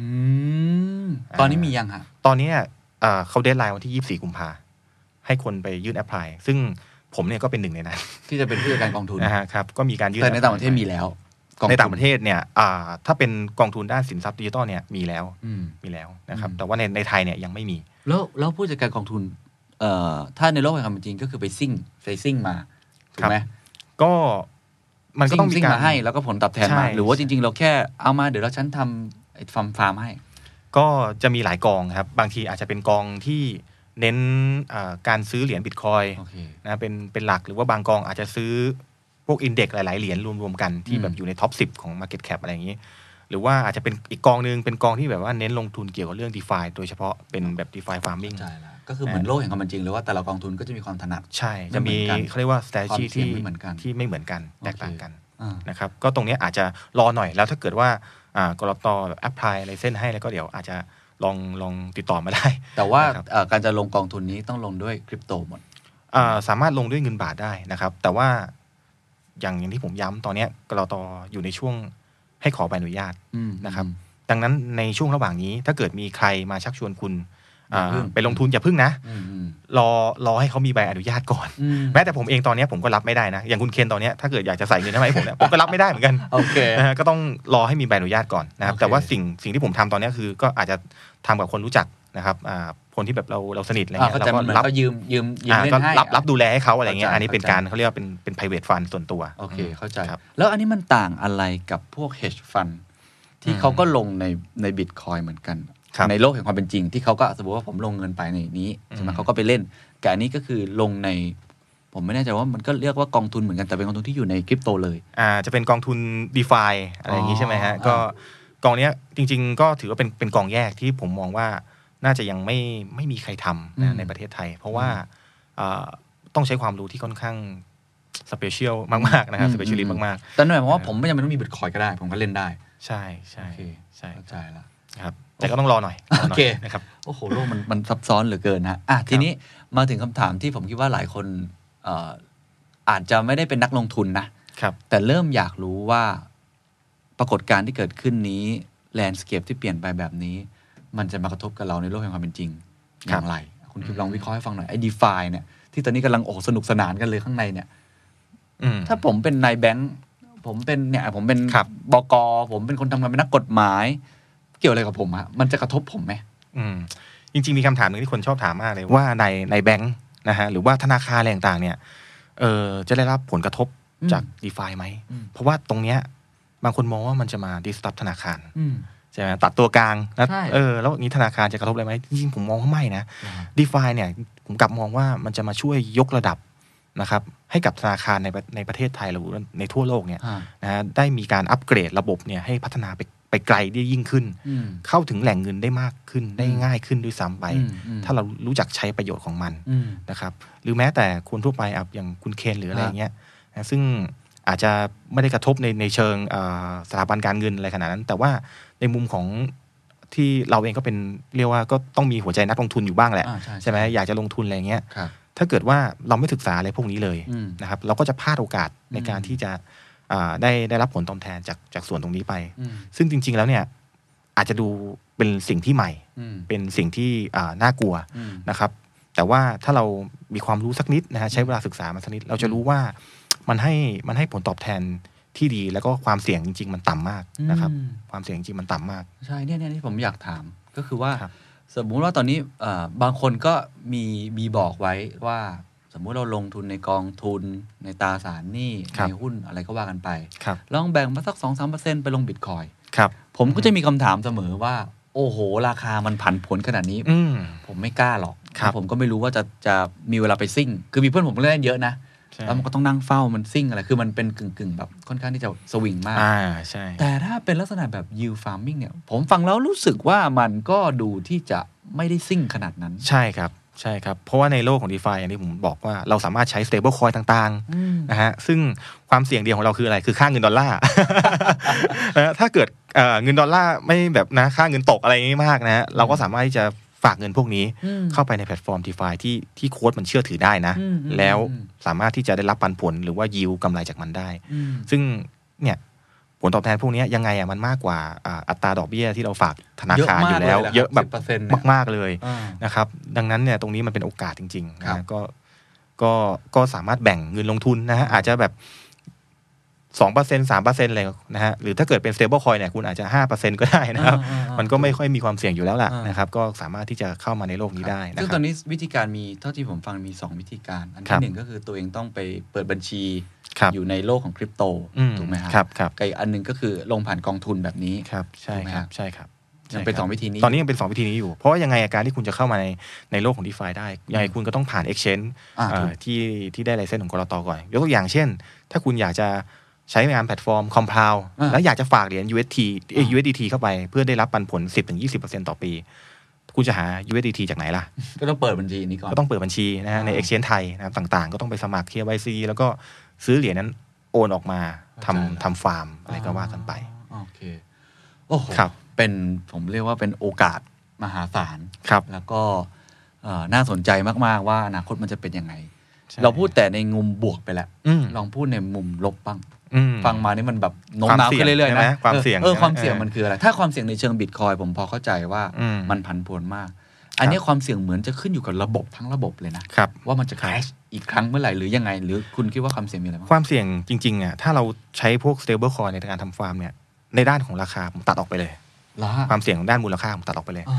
ความเสี่ยงหลักๆ ในโลกของ DeFi Farming เนี่ยจะเป็นเรื่องของ Smart Contract Code อืม นะครับ หรือว่าคำสั่งโปรแกรมที่ที่เราเห็นอยู่บนบล็อกเชนนี่แหละ บางทีผู้พัฒนาที่เขียนระบบขึ้นมาเนี่ยอาจจะประมาทเลินเล่อ อืม นะฮะหรือว่าเขียนคำสั่งไม่รัดกุม อืม ทำให้บางบางคำสั่งโคดดิ้งเนี่ยมันมีช่องโหว่ อืม อ่าซึ่งช่องโหว่พวกเนี้ยอาจจะเปิดโอกาสให้แฮกเกอร์นะฮะหรือว่าคนที่แบบผู้ไม่หวังดีก็สามารถที่จะใช้ช่องทางนั้น โจมตีแล้วก็อ่าขโมยเงินออกไปได้ อืม นะครับซึ่งจุดเนี้ยก็ต้องระมัดระวังเหมือนกันในการ อืม ที่จะไปทำฟาร์ม ถึงถึงในโลกของดีฟาเนี่ยถึงมีพวกออเดเตอร์นะครับหรือว่าสมาร์ c คอนแทคออเดต อ๋อ หลายบริษัทเลยเปิดออกมา มีอาชีพนี้อีก มีอาชีพเนี่ยนะ ฮะเพื่อเพื่ออะไรก็เพื่อตรวจสอบโค้ด อืม นะฮะหรือว่าคำสั่งโปรแกรมว่ามันไม่มีอะไรผิดพลาดนะ อืม มัน อืม คำสั่งมันไม่มีช่องโหว่นะ อืม นะครับก็อาจจะต้องเลือกแพลตฟอร์มที่มีออเดตพวกเนี้ยตรวจสอบก่อน อืม แล้วค่อยค่อยเข้าไปทำฟาร์ม อืม ก็จะสามารถลดความเสี่ยงไปได้ระดับหนึ่ง อืม นะฮะแต่ก็ไม่ใช่ทั้งหมดนะครับ ครับ แต่ว่าอย่างน้อยมันก็อุ่นใจแหละอ่ะมีคน อ่า ออเดตอะไรประมาเข้าณใจ นี้นะครับ แล้วความเสี่ยงอื่นๆล่ะครับ ความเสี่ยงอื่นๆเนี่ยอาจจะเป็นเรื่องของผู้ใช้งานแพลตฟอร์มเอง บางทีอาจจะมือใหม่ อ่า แล้วไม่ค่อยเข้าใจนะฮะอ่ายกตัวอย่างง่ายๆเนี่ยบางคนมีมีเคสหนึ่งเล่าอ่าแจ้งผมมาว่าเขาเขาโอนเหรียญแล้วในการโอนเหรียญเนี่ยมันจะมีสองช่อง ช่องหนึ่งเนี่ยเป็นจำนวนเงินที่เขาโอน อีกช่องหนึ่งเป็นค่าธรรมเนียมที่เขาต้องกรอก อืม ปรากฏว่าเขาใส่สองช่องสลับกัน นะครับกลายเป็นว่าเขาเอาจำนวนเงินทั้งหมดเขาว่าไปใส่เป็นช่องค่าธรรมเนี ยม แล้วโอนไปแค่จึงเดียว แต่ค่าธรรมเนียมแบบมหาศาลเลยนะ แล้ ฮะ วระบบตอบไปแล้วก็ ระบบ แก้ไม่ได้ แล้วระบบมันส่งไปแล้ว แก้ไม่ได้ครับเขาก็เอาเงินกลับไม่ได้ โอ้โห นะอันนี้ก็ก็คือเป็นเป็นจุดหนึ่ง อัน ที่ นี้เป็นเรื่องเรื่องบุคคลแล้ว เป็นเรื่องบุคคลนะฮะ อืม หรืออีกความเสี่ยงหนึ่งก็เป็นเรื่องของการเอ่อพวกพิชชิ่งนะครับเมลพิชชิ่งอะไรพวกเนี้ยบางทีบางทีแบบได้รับอีเมล แสดงว่า cyber security ตอนนี้ก็ยัง อ่ายั ยังมีปัญหาอยู่ ใช่ส่งมาแล้วก็เอ่อบอกว่าเนี่ยถ้ากรอกอันนี้แล้วเดี๋ยวจะเข้าไปที่นั่นเนี่ย โอเค ได้เงินอย่างงู้นอย่างนี้บางทีคนก็เอา private key ตัวเองกรอกเข้าไปในอีเมลเหล่านั้น โอค เงินเขาก็หาย เข้าใจ ซึ่งอันนี้ นะครับ ส่วนใหญ่เป็นเรื่องของมนุษย์เองนะที่ เป็นเรื่องของ human จะป็นความ error สี่ง ด้วยใช่ แล้วในเชิงระบบแหละมันมีความเสี่ยงไหมว่า สมมุติมันกลับไปเหมือนปีครั2018ะบบบมัน crash อีกครั้งหนึ่ง หมายถึงด้านมูลค่าใช่ไหมครั ใช่ อันนี้มันจะกระทบกับเราไหม ถ้าตัดปัญหาด้านอ่าด้านสมาร์ทคอนแท็กว่าสมมติสมาร์ทคอนแท็กมันเขียนอย่างถูกต้องนะ อืม กติกามันไม่มีช่องโหว่อะไรนะครับ ความเสี่ยงตรงตรงตรงนี้ไม่มีเลย อืม นะครับ ไม่มีเลยนะครับ อืม ก็มูลค่าลดลงแล้วยังไง มูลค่าลดลงก็เอ่อถ้าเกิดคุณคุณเป็นคนที่ฝากเงินไว้เฉย อืม ๆนะฮะคุณไม่ได้กู้ออกมาความ ไม่ได้ เสี่ยง ค้ำประกัน ไม่ได้ ไม่ได้อะไร ไม่ได้ไม่ได้ค้ำเพื่อกู้อะไรออกมา อืม ความเสี่ยงคุณไม่มีเลยนะ ไม่หายไปแม่ ไม่หายไปแน่นอน แต่แต่ถ้าเกิดคุณไปกู้ออกมา อ่า อันเนี้ยจะเสี่ยงแล้ว โอเค ยกตัวอย่างเช่น คุณค้ำหนึ่งร้อยคุณกู้ คุณกู้ห้าสิบ อืม แล้วมูลค่าเงินค้ำคุณมันลดลงมาเหลือห้าสิบ โอเค คุณก็ต้องโดนยึดไป คุณต้องโดนยึดแน่นอน อันนี้อันนี้แหละคือความเสี่ยงใน โอเค ในโลกดีฟาที่คุณต้องรับ ซึ่งอันนี้คือแทบจะไม่มีความเสี่ยงในแง่ของการโดนยึดเลย ถ้าคุณแค่ฝากคุณไม่ได้ไปทำอันอื่นสิ่ง ใช่ ติดอะไร ใช่ อื่น และสมาร์ทคอนแทคไม่มีช่องโหว่นะ อ่า และสมาร์ทคอนแทค คือราคามันจะลงไปเท่าไหร่ก็ช่างมัน เราก็ได้ปันผลมาของเรา ถูกต้องครับ ใช่ครับ โอเคป็โ อย่างนั้นเลยครับอย่างนั้นเลย สวมากนะ สวยงามมากครับ แล้วแล้วอันนี้ผมถามต่ออีกเล็กน้อย ม คือในโลกแห่งความเป็นจริงในธนาคารเนี้ยเวลาเราฝากแบงค์ ครับ ใช่ไหมเราได้ดอกเบี้ยเนี่ยเอ่อสิ่งที่มันได้มาก็เพราะว่ามันมีคนเข้าไปขอกู้เงินเข้ามาเรื่อย ใช่ ๆถูกไหมใน ใช่ มันมี ใช่ ยุคหนึ่งยุคก่อนก่อนต้มยำกุ้งเนี่ย ใช่ค โอ้โหรับดอกเบี้ยแบบแปดเปอร์เซ็นต์อย่างเงี้ย ครับ มันก็ขึ้นไปเรื่อยๆ เพราะว่าคนมันใส่เงินเข้าไปใส่เงินเข้า อ่า ไป ใช่ ระบบมันก็หมุนหมุนมี liquidity อันนี้มันมีโอกาสที่จะไม่มี liquidity เกิดขึ้นไหมแล้วเราฝากไปมันขัดขัดสนอะ ครับคำถามนี้ดีมากเหมือนกันครับ อ่า จะเกิดอะไรขึ้นถ้ามีแต่คน ฝาก ไม่มีคนกู้ เออเออ นะครับแพลตฟอร์มแพลตฟอร์มก็จะไม่มีเอ่อดอกเบี้ยจากคนกู้มา ถูก มาให้มาจ่ายให้กับคนฝาก ถูก นะครับ ระบบมันก็จะผลตอบแทนก็อาจจะไม่ดี อืม นะครับยิวที่เราเห็นกัน 10% 20%ต่อปีก็อาจจะลดลง อาจจะเหลือ 1 เหลือเหลือ 2 อะไรอย่างนี้ อืม นะฮะซึ่งถ้าเกิดว่ามันยังมากกว่าอัตราดอกเบี้ยที่เราฝากกันอยู่ในระบบการเงินปัจจุบันล่ะ อืมอือื มันจะยังดีอยู่ไหมอะไรอย่างนี้ก็ก็ต้องอาจจะต้องเปรียบเทียบกัน แต่ถ้าเกิดว่าอ่ะสมมุติว่าไม่มีคนกู้เลยแล้วแบบอัตราดอกเบี้ยมันเป็นศูนย์ อืม คนก็คงไม่ใช้ อืม ดีฟาแพลตฟอร์มนั้นคนก็คงไม่ใช้นะครับ อ่าา ก็แค่นั้นเอง เข้าใจก็คือเหมือนกับถ้ามีคนกู้น้อย ครับ ระบบมันก็เสื่อม มันก็จะ สภาพ มันก็จะปรับอัตราดอกเบี้ยที่จ่ายให้คนปล่อย เข้าใจอะ น้อยลงเรื่อย เออ ๆนะครับเป็น แต่ ดีมาซัพพลายไป แต่ตอนนี้มันมีกี่กี่เอ่อแพลตฟอร์มแล้วครับดีฟาเยอะมากไหม เยอะมากครับ เยอะมากในในโลกของ d e f าตอนนี้มีมีเป็นหลายร้อยแพลตฟอร์มเลย โอ้ นะครับที่ทำออกมาแข่งกันนะค ก็ รับ เหมือนกับเรามีหลายเป็นพันเป็นหมื่นแบงค์ในโลก ใช่ อยู่ ใช่ ที่ว่าเราจะไปเลือกอันไหน ใช่ ถูก ค ไหม รับ ฮะ ใช่ครับแต่หลักๆ มันก็จะมีอันที่มีชื่อเสียงอะอยู่ ไม่ไม่กี่ตัวหรอกที่อยู่แบบท็อป 10 อะไรเงี้ยก็ อืม อาจจะถ้าเกิดเราจะใช้งานแพลตฟอร์ม d e f าพวกนั้นก็ควรจะต้องเลือกแพลตฟอร์มที่มันติดอยู่ในระดับท็อป 10 นิดนึ โอง เคเข้าใจ นะเพื่อลดความเสี่ยงหน่อย ครับ ครับ อ่ะท้ายที่สุดแล้วกันนะครับ ผมคิดว่าวันนี้ได้ความรู้ใหม่เยอะมากตัวผมเองเปิดโลกใหม่มาก แล้วก็เป็นอีกโลกหนึ่งที่มันมันเขาใช้ว่าใช้กลไกที่เราพอจะเข้าใจ ครับ มากกว่าการไปซิ่งบิตคอยที่บางทีมัน อืม ผันผวนสุด ใช่ ๆ ใช่ เหมือนกันนะครับ ใช่ครับ แต่ว่าอยากให้ลอง อืม มองภาพให้คุณคิมลองมองอนาคต อืม มันจะเป็นยังไงต่อไปครับ ไอ้โลก d e f าเนี่ยมันมันจะเติบโตไปเรื่อยๆ ตามโลกคริปโต อืม จะกลายเป็นตัว disrupt ขนาดใหญ่ หรือจริง ๆ เป็นแค่ทางเลือก อืม แล้วตัวคุณคิมเองมองอนาคตชีวิตเพราะนี่คือฝากชีวิตอีกกับตัวนี้ เหมือน กันนะ ยังไงบ้าง ครับเอ่อผมมองว่าตอนนี้เนี่ยเอ่อถ้าดูจากสแตทย้อนหลังเนี่ยดีฟามันมันเติบโตขึ้นเรื่อยๆนะครับในในอัตราที่ก้าวกระโดดอยู่แล้วล่ะ อืม อ่าถ้าคนที่เข้ามาในโลกนี้แล้วเนี่ย ผมบอกเลยนะ ส่วนใหญ่เข้ามาแล้วจะไม่อยากออก ไป นะฮะเพราะว่าอะไรเหมือนเขาเหมือนเขา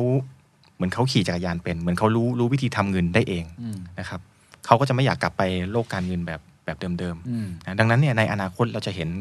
พวกสถาบันทางการเงินต่างๆ อีกมากมายนะ อันนี้คือคือส่วนตัวนะ อ่า ผมมองว่า ผมว่าอย่างนั้น เขาจะกระโดดเข้ามาในโลกนี้มากยิ่งขึ้น อืม นะครับหรือแม้แต่ตอนเนี้ยอย่างเอ่อ SCB 10X อะไรเงี้ยก็ได้ อ่า ก็ได้มีการอ่าประกาศนะครับเอ่อ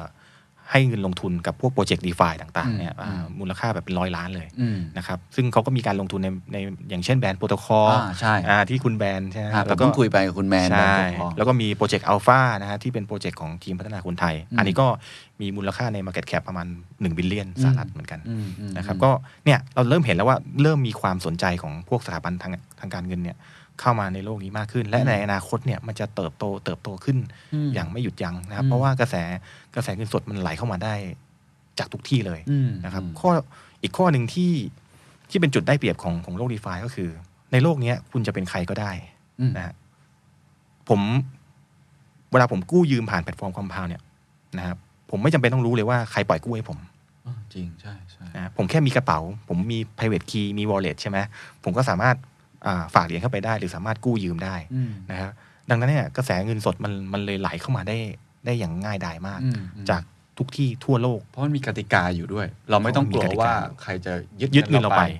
ใช่ครับ แล้วมันเป็นโลกที่ไร้พรมแดน อืม นะฮะ ทั้งโลกเลย ทั้งโลกเลยในแพลตฟอร์มแพลตฟอร์มเนี้ยเช่นคอมพาที่ผมเล่าไปเนี่ย อืม คนทั้งโลกลุมกันเข้ามาใช้มันอ่ะ อืม ผมอยู่ประเทศไทยแต่ผมก็ใช้มันได้นะฮะ อืมอืม คุณอยู่อเมริกาคุณก็ใช้มันได้ อืม เห็นไหมครับว่ามันมันไม่มีเรื่องของพรมแดนมาปิดกั้นอีกแล้วโลก อืม ดีฟาย อืม ดังนั้นเนี่ยมันมันจะเติบโตอย่างไม่หยุดยั้งนะครับ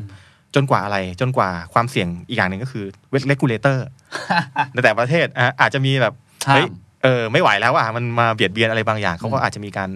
ห้ามหรือมีกติกาอะไรบางอย่างมาควบคุมมัน ซึ่งอันเนี้ยก็ต้องอาจจะต้องต้องดูกันนะถือว่าเป็นเป็นปัจจัยเสี่ยงอีกอย่างหนึ่งในอนาคตเหมือนกัน อืมโอเค นะครั แล้ว บ แล้วอนาคตของคุณคิมเองอ่ะ คิดว่าหลังจากนี้จะทำอาชีพนี้ต่อไปหรืออยากจะ อืม ทำอะไรต่อฮะ ส่วนตัวผมตอนนี้ผมก็ก็คงยังทำฟาร์มต่อนะ นะฮะเพราะมองว่ามันก็เป็นเป็นหลักประกันอย่างหนึ่งของของเรา อื นะ ม เพราะผมได้มีการจัดสรรพอร์ตส่วนหนึ่งแล้ว ผมบอกแล้วว่าเอามาทำฟาร์ม อื นะ ม เพื่อที่จะให้เป็นรายได้หล่อเลี้ยงให้เราอยู่ได้ อืม ซึ่งตอนเนี้ยมันก็อยู่ได้จริงๆนะ โอ้ อืมก็อยู่ได้มาหลายเดือนแล้วนะครับ แต่อนาคตเห็นบอกว่า ก็จะทำเป็นเหมือนกึ่งกึ่งฟันเมนเจอร์ นะครับก็คงอาจจะต้องมีการยื่น apply license อะไรเงี้ยครับกับ อืม กับทางกรตเพื่อ ครับ ที่จะเอ่อขอเปิดเป็นเรื่องกองทุนอะไรอย่างนี้ เพราะเรามองว่าในโลกเนี้ยมันมีคนที่ไม่หวังดีหวังดี อืม ไม่ไม่หวังดีอะเยอะมาก แล้วบางทีคือเขาตั้งใจจะมาหลอกเงินของนักลงทุน อืม นะครับเอาเงินไป บอกว่าจะไปลงทุนแต่ว่าไม่ได้ลงทุนจริง ครับ เราเนี่ยก็อยู่ในแวดวงเนี้ยมาสักพักใหญ่ละก็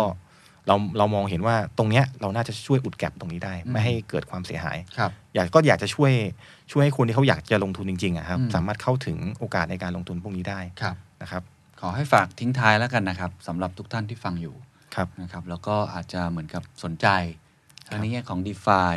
Farming เอง ครับ นะครับหรือว่าในแง่ของ Bitcoin เองที่อาจ ครับ จะบางคนอาจจะกำลังซิ่งอยู่ก็ได้นะ ครับ หรือหรือหรือเรามองเป็นสินทรัพย์อะไรก็ว่ากันไปเนี่ย อืม ในมุมมองของเราเนี่ย เราคิดว่าเราอยากจะจะบอกอะไรกับเขาที่คนที่เขาอยู่ในโลกนี้แล้วกำลังจะเข้ามาครับ อืมสำหรับคนที่อยู่ในโลกนี้อยู่แล้วเนี่ย ก็อย่างที่ผมบอกไปคงไม่ค่อยมีใครอยากออกไปเท่าไหร่ นะครับแต่ว่าแค่จะต้องระมัดระวังนิดนึงคือบางสิ่งบางอย่างเนี่ย มันมันได้มาง่าย อืม ๆนะครับ มันได้มาง่ายๆอย่างบางแพลตฟอร์มเนี่ยที่ผมไม่ได้เอ่ยชื่อเพราะผมไม่อยากให้ให้ให้ไปเล่นกัน อืม มันให้ผลตอบแทนแบบวันหนึ่งแบบสองเปอร์เซ็นต่อวันอะไรเงี้ย อืม สามเปอร์เซ็นต่อวันก็มี อืม นะฮะซึ่งมันดูสูงมาก แต่ว่าความเสี่ยงมันก็มี เพราะว่าแพลตฟอร์มบางแพลตฟอร์มเนี่ยเราไม่รู้ว่า เจ้าของแพลตฟอร์มเนี่ยจะปิดหนีไปเมื่อไหร่ใช่ไหมโอเค เราอาจจะตรวจสอบโค้ดหรืออะไรก็แล้วแต่ นั่น แต่มันก็ยังถือว่ามีความเสี่ยงอยู่ดีนะครับ ก็อยากจะให้ระมัดระวังหน่อยนะครับ อย่าอย่าใช้เงินทุนที่คุณจะต้องไปกู้ยืมใครมา เด็ดขาดในการที่จะมาเข้ามาสู่โลกนี้ อืม เพราะถ้าเกิดมันเกิดความผิดพลาดหรือหรืออะไรก็ตามแม้สักเล็กน้อยนะครับ บางทีเงินคุณมันหายไปเลยนะ ในโลกนี้แล้วคุณกู้กลับมาไม่ได้ อืม คุณฝากในธนาคารคุณยังกู้คืนได้ คุณ อืม ฝากใน Exchange เงินคุณหายคุณยังอาจจะแบบทวงกับ Exchange ได้ อืม แต่ว่าในโลกดีฟาถ้าเกิดเนี่ยคุณส่งผิดอะไรอย่างเงี้ย อืม มันหายไปเลย ดังนั้นเนี่ยก็อยากจะให้ระมัดระวังหน่อยอย่าอย่าอย่าเล่นด้วยเงินทุนที่คุณจะต้องเดือดร้อนในอนาคตนะครับให้ใช้เงินเงินที่เย็นจริง อืม ๆนะครับที่คุณสามารถที่จะรับความเสี่ยงได้ หรือแม้แต่คนใหม่ที่เข้ามา อืม พอเข้ามาในโลกนี้แล้วเห็นผลตอบแทนมันดีเนี่ย ก็อย่าเพิ่งรีบเข้าไปใช้งานอะไรแพลตฟอร์มพวกนี้ อยากให้ลองศึกษาก่อน ค่อยๆ เรียนรู้ไปนะฮะคลิปอะไรผมก็มีมีทำสอนไปหมดแล้วนะครับ อืม ก็อยากให้ค่อยๆ ศึกษาไปทีละนิดนะครับโอกาสทำเงินเนี่ยมันยังอยู่กับเราไปอีกสักพักใหญ่แหละคงไม่ใช่แบบว่าดีฟามันจะจบวันนี้หรือวันพรุ่งนี้ ดังนั้นก็ไม่ต้องรีบนะครับก็อยากจะฝากให้คนใหม่เนี่ยค่อยๆ ศึกษาแล้วก็ลองลองลองเข้ามาดูนะครับแบ่งเงินทุนที่อ่าเล็กสักเล็กน้อยเข้ามาได้นะ ค ค รั รั บบ วันนี้ขอบคุณคุณคิมมากนะครับ ครับครับขอบคุณครับ And that's the secret sauce. ถ้าคุณชื่นชอบ The Secret Sauce เอพิโซดนี้นะครับ ก็ฝากแชร์ให้กับเพื่อนๆ คุณต่อด้วยนะครับ และคุณยังสามารถติดตาม The Secret Sauce ได้ใน Spotify, SoundCloud, Apple Podcast, Podbean, j o o x YouTube และ Podcast Player ที่คุณใช้อยู่นะครับ และอย่าลืมติดตาม Facebook Fanpage The Secret Sauce เข้ามาติชมเข้ามาพูดคุยกับผมได้เลยนะครับ